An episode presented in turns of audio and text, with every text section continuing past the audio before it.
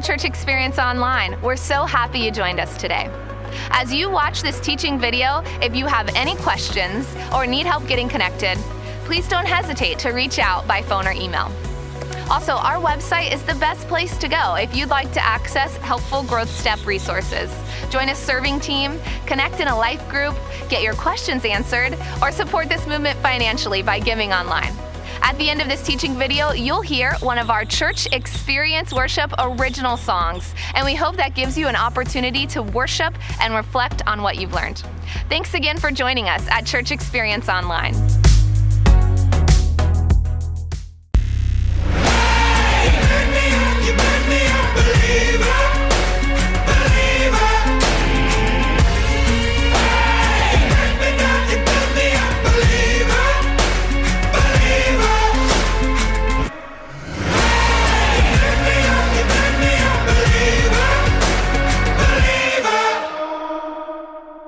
Well, hey, Church Experience family, I have loved this teaching series we've been in called I Believe. And we've been studying the various religions of the world, not trying to knock other religions, but trying to learn more about what we believe in our Christian faith. And it's been so interesting. In fact, we've only been able to cover a handful of religions. I think we're going to have to do this again. But today, as we wrap up this teaching series, we're going to study a religion that's based in our own backyard, and that's the religion of Scientology. You can see their flag building, one of their headquarters buildings, right behind me. And this, this religion impacts all of us because it's geography, because it's literally here in the Clearwater area. Well, the religion started around 1950 when L. Ron Hubbard published a book called Dianetics, the study of modern science and mental health. And that book stayed on the New York Times best-selling list for six months.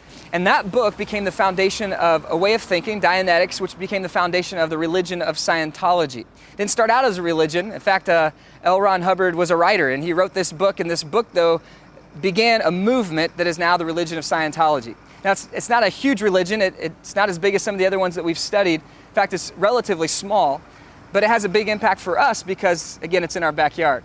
So, we're going to do a deep dive and learn a little bit more about what they believe, and it begins with how they pull you in. They, they pull you into this religion through a process called auditing. It's very similar to counseling.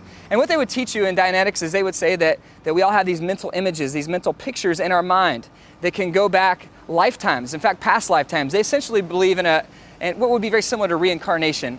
And in this process of auditing using a, a piece of technology that they've created called an e meter, they would get a hold of these mental images, or they call them engrams, and they would try to clear your mind of these things through this auditing process over a period of time with the eventual goal that you would become clear. Now, once you become clear, they would teach you that you know you have this inside you, this this thetan, which is like your we would call it probably like a soul, your your most true inner being that has actually inhabited uh, many other bodies throughout uh, multiple lifetimes. And the goal is to become clear of all these engrams and become your true thetan self, to where they would call you an OT or an operating thetan. And once you get to that point of OT, and you've spent a lot of money to get there, then there's a whole process OT1 through OT8, and these are various levels of operating thetan and it's, it's very secretive and, and mysterious, and they, they hold out on some of the more strange teachings till you get further into the process. In fact, uh, level OT8, they will only reveal to you aboard their boat called Freewinds, and you're out to sea in the Caribbean, and, and they'll, they'll teach you OT8. So it's really interesting, but by the time you learn the most strange teachings, you're pretty well hooked into the religion and you're, you're pretty advanced into it. In fact, some of the things that they'll teach that's pretty far out there, L. Ron Hubbard essentially called himself the Antichrist. And the teachings on level OT8, and this is recorded in a student briefing for the OT8 level series 1, he says, The archenemy of Christ, referred to as the Antichrist, will reign and have opinion and sway. And he, and he says, My mission could be said to fulfill the biblical promise represented by this brief Antichrist period. So, in other words, he thought of himself somewhat as the Antichrist. He started this religion. Well, in this process of going through these various levels, you're going to spend a lot of money. It's, in fact, they charge exorbitant fees, uh, sometimes up to $1,000 per hour. And as you're moving through this process, you're essentially paying your way towards salvation. They don't call it salvation, but that's essentially what you're doing. You contrast that to Christianity, which is also very expensive. But the price has already been paid, and Jesus paid that price for you, and you can freely accept it. It's open to anyone. Well, the highest ranking member in their hierarchy of this, this various levels of, of people as they rise in their religion is called the Sea Org. And the Sea Org is a group of a people, a group of people of about 5,000, and they're led by their captain, who has the rank of captain, David uh, Miscavige, and he's he's the leader of all of Scientology. And this this smaller, relatively smaller group, uh, the Sea Org, they represent the most committed people in the religion. In fact, they sign a billion year contract of service, and, and, and their commitment is to come back and, and, and future lifetimes to continue to serve uh, out their billion year commitment. And this group, there's been a lot written about the Sea Org. In fact, the Sea Org, uh, some of them uh, may be held against their own will for all we know. There's a, there's a lot of con- uh, conjecture about this, but, but many Sea Org members are, are working for uh, in, in, substandard uh, conditions, and they're living in substandard conditions, being paid sometimes as little as $50 a week for 16 hour days uh, throughout the week. It's just a very intense process. They've given, literally given their life uh, to being a part of this religion. And the Sea Org, some of the members um, who are said to be held against their own will. They're held in places like Gold Base, one of their uh, headquarters out in California. And, and, Gold Base has a specific place called the Hole, where some members of Scientology are put into that hole. And they've recorded stories, those who have escaped, and said that they've been stuck there in that hole for you know, church discipline against their own will, and just some crazy stuff that's been happening.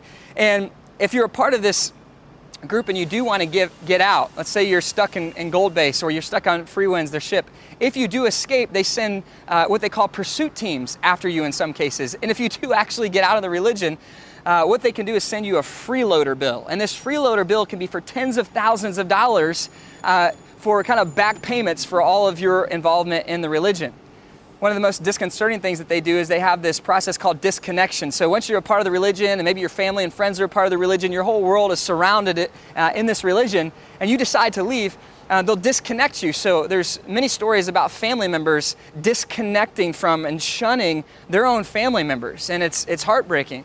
You may even see it from time to time in Clearwater where someone might bring a sign, and you can find pictures of this online, but someone would come bring a sign, you know, to a, a mother saying, hey, your grandchild needs you. You know, they've, they've never met or they haven't seen him for many years because they've been trapped inside this religion and they're trying to pull them out. In fact, uh, when you go through this process of auditing, um, it's supposed to be confidential, but the auditors are keeping a record of all the things that you say. And they have a track record of using the information that you give them through this auditing process to come after you and, and psychologically abusing former members who are leaving the religion uh, using information that they have attained through their auditing process. This is crazy, right? And I, I, think where it affects all of us is there's just a lot of fear in our community around this. Like there, you hear wild stories, wilder than the ones I'm telling you today, just crazy stories. And, and, and then you hear things like they have 300 cameras downtown monitoring everything that you do, and they're, they're reading license plates of people driving through the area. I mean, and all that can create some fear and some mystery around it. And so the Bible tells us to expose the deeds of darkness. And we believe that if you're not walking with Jesus Christ, then you're not walking in the light. And so it's helpful for us to expose, uh, and we believe it's our, our imperative to expose what the teachings of this religion are that's all around us so that we can learn more about our belief. And so we're going to do that through uh, looking at James chapter 1. In James chapter 1, verse 14, it says, But each person, each person is tempted when they are dragged away by their own evil desire and enticed. Then, after desire has conceived, it gives birth to sin, and sin, when it is full grown, gives birth to death. So, Scientologists have a process. They, they start you in with, you know, the counseling, the auditing, and then they move you through these various levels and these processes. They teach you the more extreme teachings as you get further into it. So, there's a process where you're slowly pulled in. Well, as we learn in the book of James, the devil actually has a process too. And this process begins with your desires, and then those desires eventually lead to sin, and sin, when it's full grown, leads to death. And, sin, if you think of it like a cancer, if you inject it to anything good in your life, it will destroy it. It'll kill it. It'll lead to death. So you can introduce sin into a healthy marriage, a healthy relationship. Eventually, that sin can destroy and kill that marriage, that friendship, that business partnership. Whatever it is that you introduce sin into, it can destroy it. And so the devil knows this and he knows it's a process. It doesn't start with destruction, it starts with deception. But it eventually leads to destruction. And it reminds me of this classic Christian quote that, that sin will take you farther than you want to go, it'll keep you longer than you want to stay, and it'll cost you more than you want to pay. And as I did a deep dive study on Scientology, that was the quote that really came to my mind because it seems like that once you get in, really keeps you a lot longer than you wanted to stay, and it definitely costs you a whole lot more than you ever imagined paying.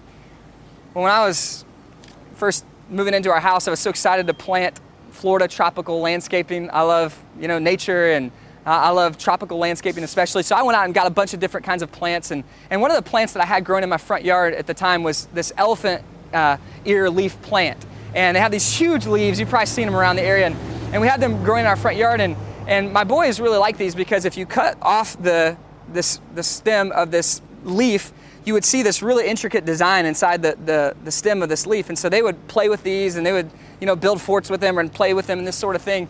And one of my boys was doing this one time and, and he said, Dad, my, my hands are burning. And, and I kind of dismissed it and I said, Well, go wash your hands. And then one of my other boys came up to me a few minutes later and he'd been playing with the same elephant ear leaf branch and he said, Dad, my hands are really stinging. And I said, Well, well go wash your hands. And, and the first boy came back to me and said, Dad, I, have washed them, but they're, st- they're starting to sting really bad. And so I'm, I'm telling him to wash his hands even better. And while they're washing their hands, I'm looking up online real quick these elephant ear leaf plants that they'd been playing with. And sure enough, they're poisonous. If you, if you get into the, the stuff that they're made of, it can be poisonous to you. And so they had been uh, impacted by this poison. And it started out with fun, right? It started out with fun and games. Have you ever done something like that? Just, just starting out as fun and then it leads you somewhere you don't want to go? Well, that's, that's the devil's strategy. You want, if you think of the devil like a great fisherman, like a pro fisherman, he, he, he, knows, he knows how to hunt his prey. He, he knows how to bait his hooks and to get you looking at what looks shiny and appealing and interesting and, and how, he, how he pulls us in is through curiosity. He pulls us in through unchecked desires, through unchecked curiosity. That's what James tells us. It begins with our desires. It doesn't start with destruction, it begins with our desires. And, and, and we have these interests, these, these passions that are unchecked, these desires that have not been disciplined. And they lead us down a path where we don't want to go. In fact, it tells us in Proverbs 14 12, there's a way that appears to be right, but in the end, it leads to death. So let me just ask you, back away from the religion conversation for a second. Let me just ask you, where are you currently being tempted? Where is it that you might need to seek help? Where do you feel drawn down a path that might eventually lead to ruin? Where in your life are you just having fun right now? Where, where, are you just flirting with sin? That's not a big deal, Brandon. I'm just, I'm just having a little fun. You know, I'm just having a good time. Everybody's doing it. Is there any area in your life right now? We think about this, this could be a question that if you really think about it, could save you from a world of hurt. It might not be a false religion that you're pursuing, but it might be a unhealthy relationship or a future addiction. What is it in your life that you're flirting with that could eventually lead to failure? It's important to know that your small compromises now could lead to big problems later on. So, where are those compromises in your life? you know, back to Scientology, this is how people get pulled into that religion. Is it starts with a small, hey, free personality test, free auditing, free counseling. It's going to help you reach your maximum potential. They even have a TV broadcast station now, and, and they employ lots of money into advertising, lots of things just to get people's curiosity interested. And, and that's why unchecked curiosity can be dangerous. I put it this way in your teaching notes distractions are dangerous, so check your curiosity. The distractions are dangerous, so check your curiosity because that's where the devil loves to start and that's his playground and that's where he pulls people into all kinds of things that, that hurt them spiritually and, and physically and lots of different ways in their life. And the devil knows how to hunt he knows how to get people interested. And the Church of Scientology has learned this over time. In fact, they even have a celebrity center out in Hollywood for the sole purpose of inducing in people who are famous, movie stars, uh, people who are opinion leaders, so that their influence will influence others. Their, their key influencer probably is, is Tom Cruise. In fact, the, now saying that he has a penthouse that's being uh, built in downtown Clearwater on top of a high rise. And so he's someone who has got the interest of a lot of people in pop culture because he's a Scientologist. And they purposefully do that with their celebrity center just to pull in influencers so that other people will follow their lead because they're doing the cool thing. It's very interesting how the devil gets us hooked on things. And, and what, are you, what are you watching? What are you scrolling through? What are you listening to? Well, know this for your own battles because in temptation, if you're not aware of how the devil searches and destroys, how he hunts like a lion, then, then you're going to be left vulnerable. And Scientologists have spent millions of dollars uh, doing all sorts of crazy things, spying on people, for example. Uh, one man talked about how they hacked his computer, how they had cameras outside his house, his garbage was taken, how they put devices on his car, just all kinds of wild stuff. And it started, you know, probably with a very small uh, bit of curiosity. And in fact, Scientology, just some of their stories that are out there, they filed countless lawsuits against governments, against organizations, against individuals. There's one well known story called Operation Snow White, where they literally infiltrated with dozens and dozens of their agents. They infiltrated all kinds of, in fact, over 100 uh, agencies, government agencies, other organizations, and they literally went in spying, wiretapping, uh, stealing uh, government documents. And it was literally called Operation Snow White, and several people went to jail for it. They were caught in time, but they literally had the audacity to walk into the IRS and steal documents, multiple documents, multiple times from organizations like those. There's another operation they did called Operation Freakout or Operation Dynamite, where they literally tried to destroy the author Paulette Cooper. She wrote a book called The Scandal of Scientology, and her book that came out in the 70s. Um, became a problem for them because she was exposing aspects of Scientology that they didn't want other people to know about. And so they literally went after her, and this has been documented. They found uh, documents that show that they literally were trying to set her up and destroy her. In fact, it got so serious that they stole some stationery from her apartment that had her fingerprints on it, and they wrote a bomb threat. A few days later, after they stole the stationery, these bomb threats arrived at the New York Church of Scientology. And uh, Paulette, author Paulette, was actually arraigned and almost went to jail. She was not convicted. They did find documents eventually that proved her innocence. But these are the kind of things that they've done. Uh, someone said they received death threats um, after leaving and voicing their an, antagonism against the, uh, the agenda of Scientologists. Uh, Scientologists have been known to have a practice called fair game. They say they don't practice it anymore, but they've had this practice that seems like it's still at play called fair game. And that's that anyone who becomes an SP, a suppressive person, someone who's against their religion, they can go after them. They can sue them, they can lie to them, they can try to destroy them and trick them and do all these sorts of things against them with no recourse from the religion that they would support that. In fact, uh, they even planned against the mayor of Clearwater at one point. It's documented. They, they planned to frame him with a fake hit and run accident. So just like wild stuff. And you, and you hear all this and you're like, how did, how did all this start? Like, how did all this start? It's interesting that you should ask that because um, one person uh, is quoted as saying that Hubbard, L. Ron Hubbard, who wrote the book in 1950 that started the religion, he said, You don't get rich writing science fiction. He was a science fiction author. If you want to get rich, he said, start a religion. And he was quoted as saying the only way to control people is to lie to them. Wow. That's how it was started. In John chapter 8, verse 44, it says, uh, talking about the devil, it says he was a murderer from the beginning, not holding to the truth, for there's no truth in him. When he lies, he speaks his native language, for he is a liar and the father of lies. So we shouldn't be surprised that that there is lies behind a lot of the false teaching that people buy into in our world because the devil's behind it, and the Bible says that he's the father of lies. Well, if we had time, we could talk about a lot of other lies that are a part of that uh, belief system. But the most concerning view is probably the, the view that they have of Jesus. Um, their definition of Jesus actually changes as you go further along in the religion. And it starts out that he's a good teacher in their basic levels of teaching, but then as you get into it, they expose Jesus as a fraud and worse um, as you get further into it. And Hubbard actually is said that Jesus is a hologram projected onto the earth to trick people into following a lie. And they believe in Scientology that they are the only hope, not, not Jesus.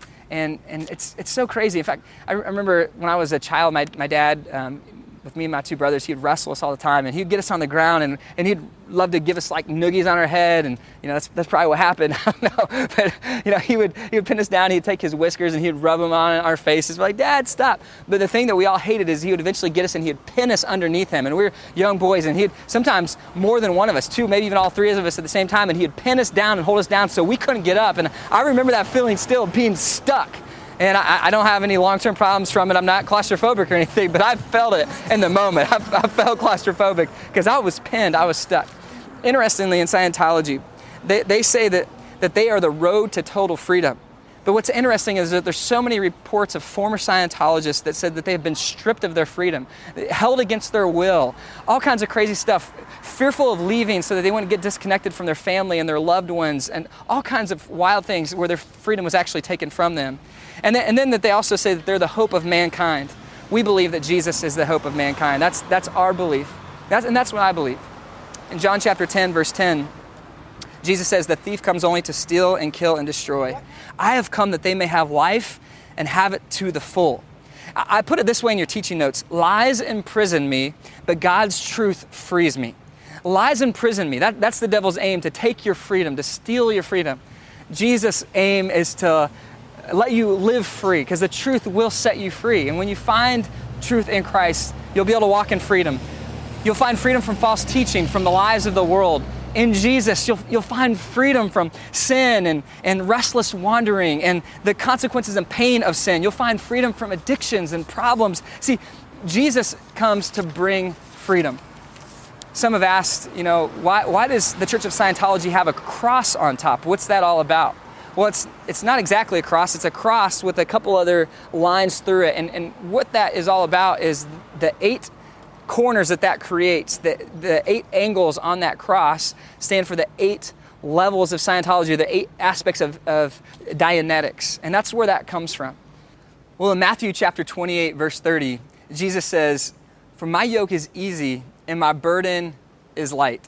As we've been talking about in the religion of Scientology, there's a lot of work to it. It's, it's not an easy road. There's a lot of work as you advance to get clear, and then you spend a lot of money moving through the process of OT1 to OT8. In fact, you can spend, they say, hundreds of thousands of dollars in this process.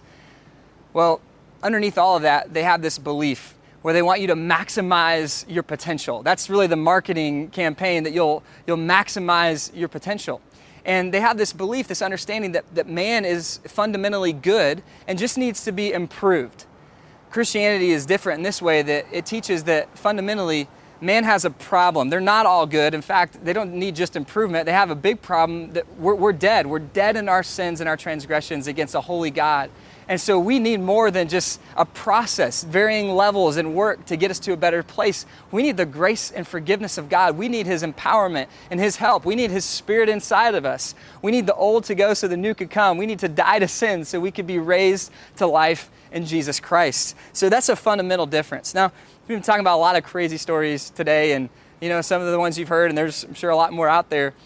But when you hear these crazy stories, and although there's relatively few people in number that are part of the religion of Scientology, it makes you wonder why do people spend so much money? Why do people put so much effort into be a part of something that has such a crazy history and there's so many crazy things. Why would they do that? And I, I think the answer of why, and, and maybe a, the bigger question is why do people get wrapped up in, in so many different crazy things in the world? Why do people give their souls and their lives and their time and their hearts to so many things in our world? And, and we look back and say, well, why would they do that? Well, I, I, think underneath that question is something that could be really helpful for us, a great takeaway today. And it's, it's found in, in the book of Proverbs, chapter 29, verse 18, where it says, Where there is no revelation, people cast off restraint. But blessed is the man who heeds wisdom's instruction. So where there's no revelation, in other words, where there's there's, there's no understanding about God, where, where God, His voice is not being heard, His wisdom is not being acknowledged, where His ways are not being preached and heard and digested and lived out, where, where, where people are not walking with God and knowing His word and knowing His way, when, when people are, are not aware of and informed of truth, then they cast off restraint. They cast off restraint. So what it's saying is without a vision, without without a revelation of God, without without knowledge of God and His truth, then, then people can get into all kinds of crazy stuff because they're searching for something. You know, there's kind of a parallel verse in the book of Exodus, chapter 32, where you know Moses and Joshua go up on the mountain to get the Ten Commandments, and they come down and they see this crazy sight where the people have erected in the interim this golden calf and they have started singing and worshiping it and, and praying and dancing. And it's just this wild scene that they come down and they, and they see this. And in Exodus chapter 32, verse 25, Moses saw that the people were running wild. Notice that. The people were running wild, and that Aaron had led them to get out of control. He'd let them get out of control and so became a laughing stock to their enemies. So that first part's really important. Moses saw that the people were running wild. They had, they had got out of control. Now, that word running wild, para, in the original language, is the same exact word. Para is the same exact word used in Proverbs 29 where it says people cast off restraint.